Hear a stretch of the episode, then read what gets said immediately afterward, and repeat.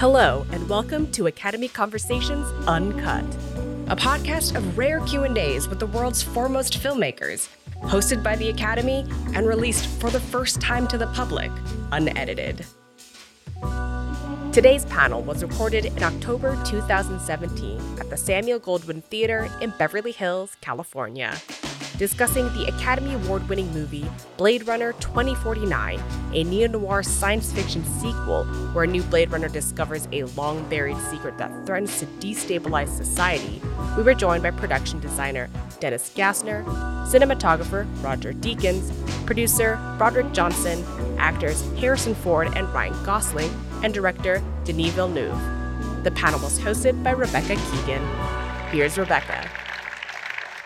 Good evening, everyone. My name is Rebecca Keegan. I am the Hollywood correspondent for Vanity Fair, and I am delighted to be able to welcome to the stage the makers of Blade Runner 2049. Uh, please help me welcome production designer Dennis Gassner.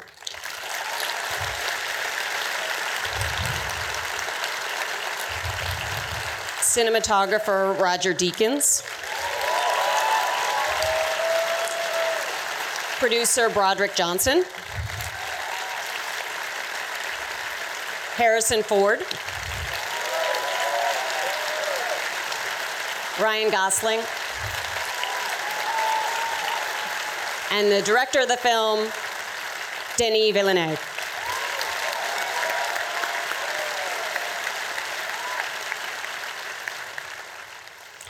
Denis, what role did the original Blade Runner play in your life?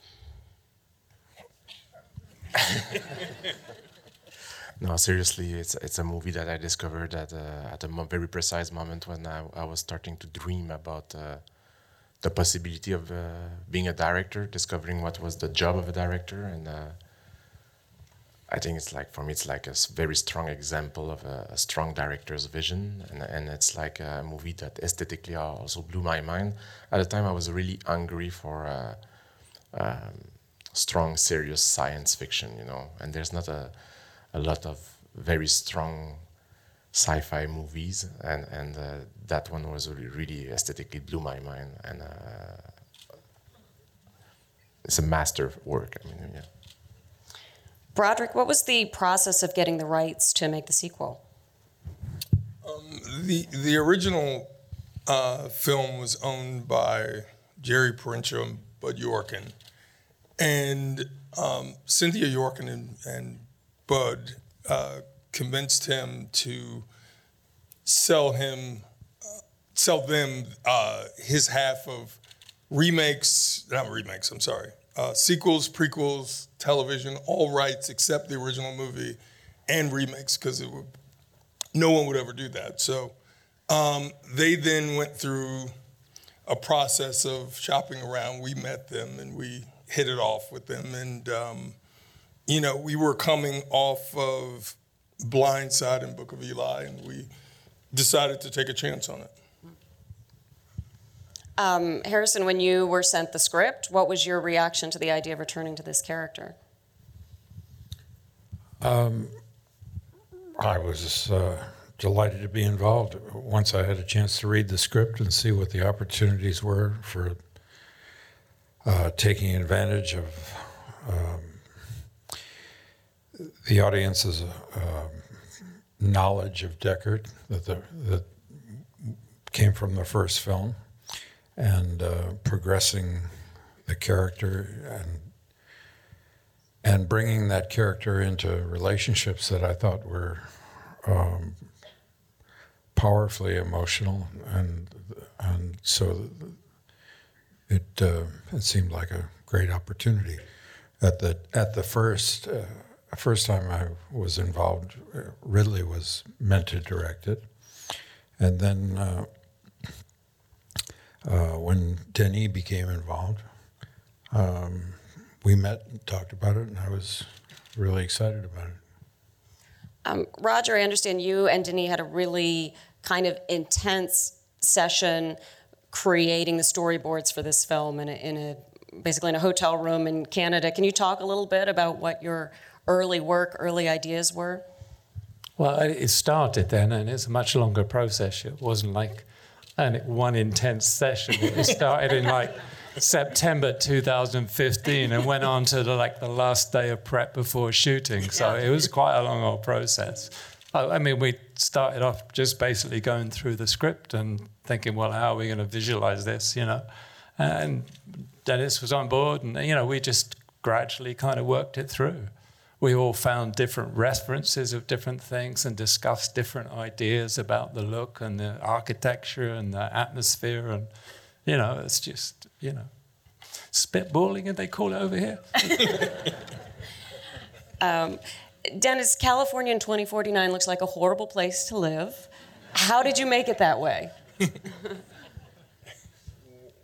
Uh, when I first met Denis, I, I asked him uh, a fairly simple question. I said, Can you give me one word that describes uh, the movie? And, and uh, he paused and he said, Brutality. And I said, Okay, great. That's a good start. So um, we took that word and we basically started with the spinner because that was going to be the the language that was going to reflect on a lot of what the movie looked like, and uh, um, obviously respecting the original film, and and uh, we arrived at uh, at something that I thought was uh, was very compatible, but it was certainly singular to to ourselves as well too. Basically, the truth is that the movie is a revenge from Canada. we are so jealous of your climate that we decided to. so Ryan, you were right at home in this brutal landscape. What was it like to to work among these among these sets? yeah, well, I said to Denis, I asked him to describe in one word what it would be like, and he said, "There's snow." and I said, "I'm in." Oh yeah, yes, yes. that I can do. Um, look, the the sets were really uh, the the level at, uh, to which they had committed to this vision. You know, to walk, you know, onto these sets and and uh, you know uh, I remember one day there was a it was a, a third of a page. It was like my character walks up to a desk, and I assumed I would just go to work and walk up to a desk, but they had turned an entire soundstage into into a, one desk. it was just, it was so massive, and after Roger had lit it, and uh, it it was. I, it was beautiful, but I was confused. You know, I said to Denis, "Isn't this scene just you know like three quarters of a page, you know? and he said, uh, but it's, it's in the movie, isn't it? I said, yeah, yes. well, then it, it, you know, it has to, it has to operate under the same rules as everything else. So, you know, it was a, it was a real experience to uh, to work on that scale with this level of craftsmanship and, and artistry, and to really f- physically inhabit this what felt like a, a functioning universe in a lot of ways. Denny, one of the, the many really kind of remarkably ambitious sequences is the Las Vegas nightclub, um, where we see a fight scene against these holograms of Elvis. It's bonkers. Can you just take us through the ideas? And Roger, perhaps if you could talk a little bit about how you possibly lit that. Well, well I think it's like um, it's a the answer can be quite long because it was a not an easy process to to it's, yeah it, uh, to um, find I, it, basically for me my job was to make sure that the actors and I will have the space to to uh, create together and what will be a very uh, choreographed and precise precise environments where Roger will have to in advance months in advance design light patterns that will go with the music and uh, uh, to cover to have the holograms, all the holograms choreographed in advance. It that was one of the difficult sequence of the movie from a logistic point of view. Roger, what? How did you approach it? Well, it's. I mean, it's really.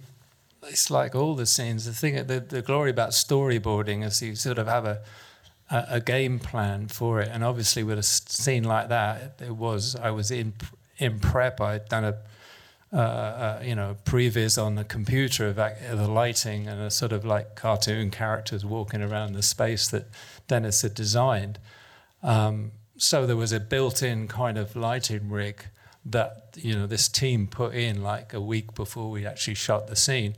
But then you've always got to think it's not you don't want to be locked to that kind of you know, you don't want to be locked to those storyboards. So you've got to build in flexibility. So if, you know, once the scene's blocked with the actors, it might not be the same as you worked out 11 weeks previously on a piece of paper, you know. So, but um, it's basically that's, that's the balance you have to do with any scene, you know.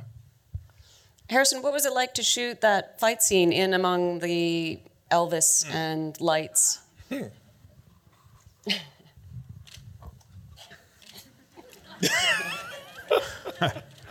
It was uh, it was uh, complicated. It, I, I, mean, the what I hadn't reckoned on was that um, uh, the lights would make it hard to see um, uh, where Ryan was.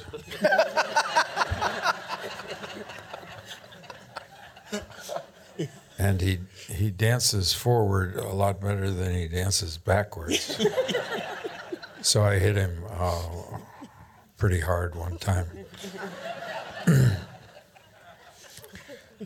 no, it was, it was it was complicated, uh, complicated to to fit in between them, and to, uh, also to get a sense of the hologram. Although we had a live Elvis impersonator, uh, for our amusement. Uh, but it was fun. Uh, it, it was fun. Ryan, was it fun for you?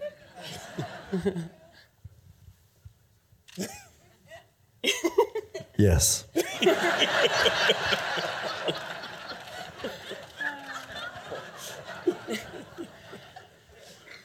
Broderick, this is a, a very big movie for your company Alcon to make. Why did you guys decide to bet on such a such a big and such an ambitious film?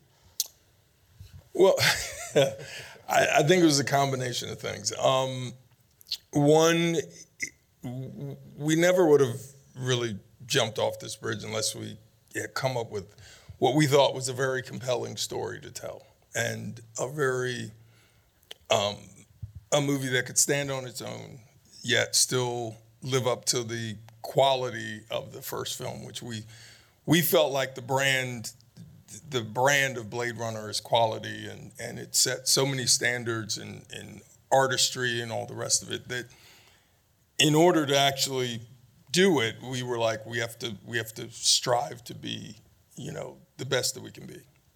So um, once once we had the rights, we went and saw Ridley, and he was very enthusiastic to jump on board. He certainly had been waiting for many years to try to untangle the rights, and so he and Hampton then got together and came up with the the basic core of the story. And Michael Green came on, wrote a screenplay, and you know, Ridley had been speaking to Harrison uh, periodically, and then he read the script and was on board. So, you know, once the train starts going, it's it, it's it's it's very exciting, it's very exhilarating, and then um, Ridley couldn't at the time that we wanted to start, he couldn't start, and so we all agreed to try to get um, another director, and we got Denis. You know, we had worked with Denis and Roger on Prisoners mm-hmm. and you know love that. It's one of our favorite experiences. And um, you know, once we got the the core together here, it, it's been one of the best experiences we've ever had on a movie. It, it was everyone's passion and you know devotion. Even the Elvis guy was you know he was all in. so um, every everyone really cared about what we were doing and and it's it's you know and for us we we we felt like the art was going to be the commerce. So it just needed to be a great movie.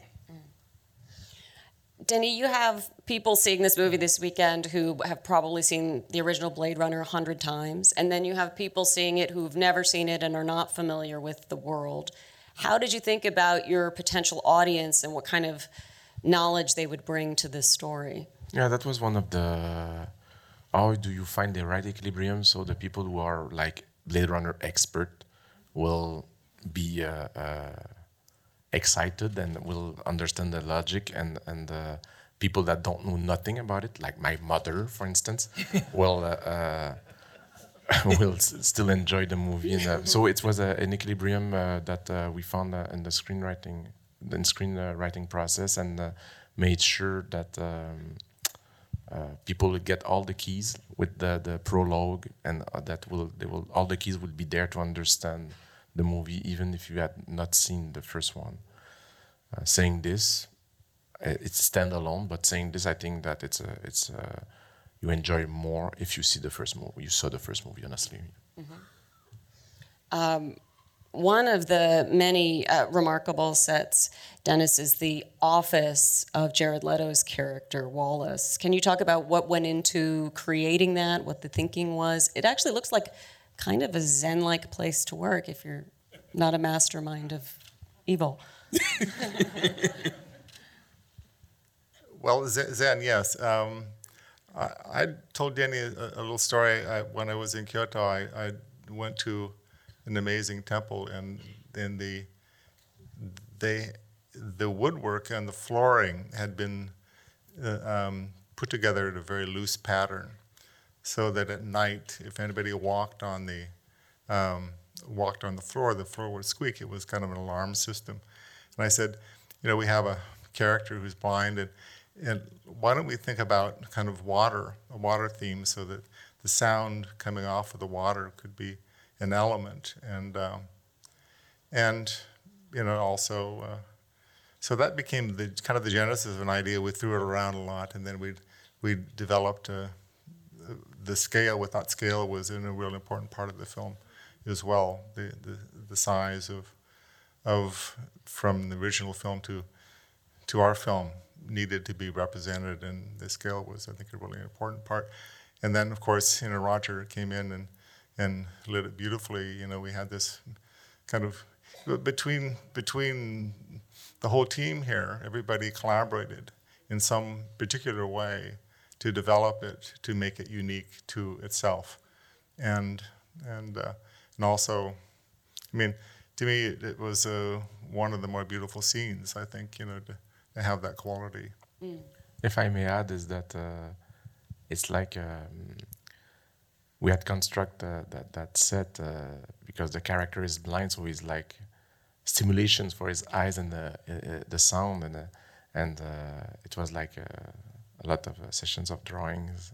Then we construct the set and that gigantic pool around it, and to go there, sometimes the crew was using small boats. You know, it's like, and then Jared Leto decided to play blind for real. So it means that very often the way I was directing uh, Jared said you're gonna walk six foot in that direction, six steps in that direction, then you turn and you make nine steps in that direction, and then you stop. Because otherwise, I was always afraid that Jared at one point would just drop. Uh, Denny, you can't tell what's CG and what's in camera. What was your strategy in terms of the visual effects? The first thing that we all decided uh, right at the start is that uh, that we will construct as much set uh, as possible. So um, the actors will be inspired by the set, and they will have to focus on the and their and on their character and not in, on into the environment. Um, also, for uh, I will say, if I may, Roger, for for you and I, it was like a way to uh, we storyboard everything but we love also when an actor bring an idea or bring there's something that sparks and, and on the morning to to readjust ourselves and and very often there are strong images that are coming spontaneously on set. And I didn't want uh, when you are in a virtual environment surrounded by green screens you don't have that uh, spontaneity you don't have that relationship with acting and, and uh, ca- the camera and uh, so it was important for me to have, uh, and I'm very grateful that the production decided to follow to support that idea to construct all the sets. Uh, also, it was a way to control the atmospheres because uh, we were constructing the sets like an apartment, for an, as an example. If there's a window, we will build the other street on the other side, and then the rain in between would be real. So Roger will be able to control the light, the light in, in between, and this way it means that there's a, a tons of uh, CGI in the movie, but it's always two ants in the background. Are little elements that are, uh, um, and uh, I think that the fact that it looks that real is there's two things for me. First of all, all the artists, CG artists that work on this movie, most of them they're Bible the way they were brought to the cinema. Uh, uh, that's passion for one of their favorite movie of all time is Blade Runner for some of them, their level of commitment was so huge. And the other thing about CG is that at the end of the day, is light. It's about light and the way you lit with the computer in the background. It's like so. It's all Roger mastery. You know, the way he blended the VFX with the, that's uh, I would say. Um, Ryan, one of the scenes that reveals, uh, I think, a bit about your characters. The one where you go and visit the woman whose job it is to create uh, memories.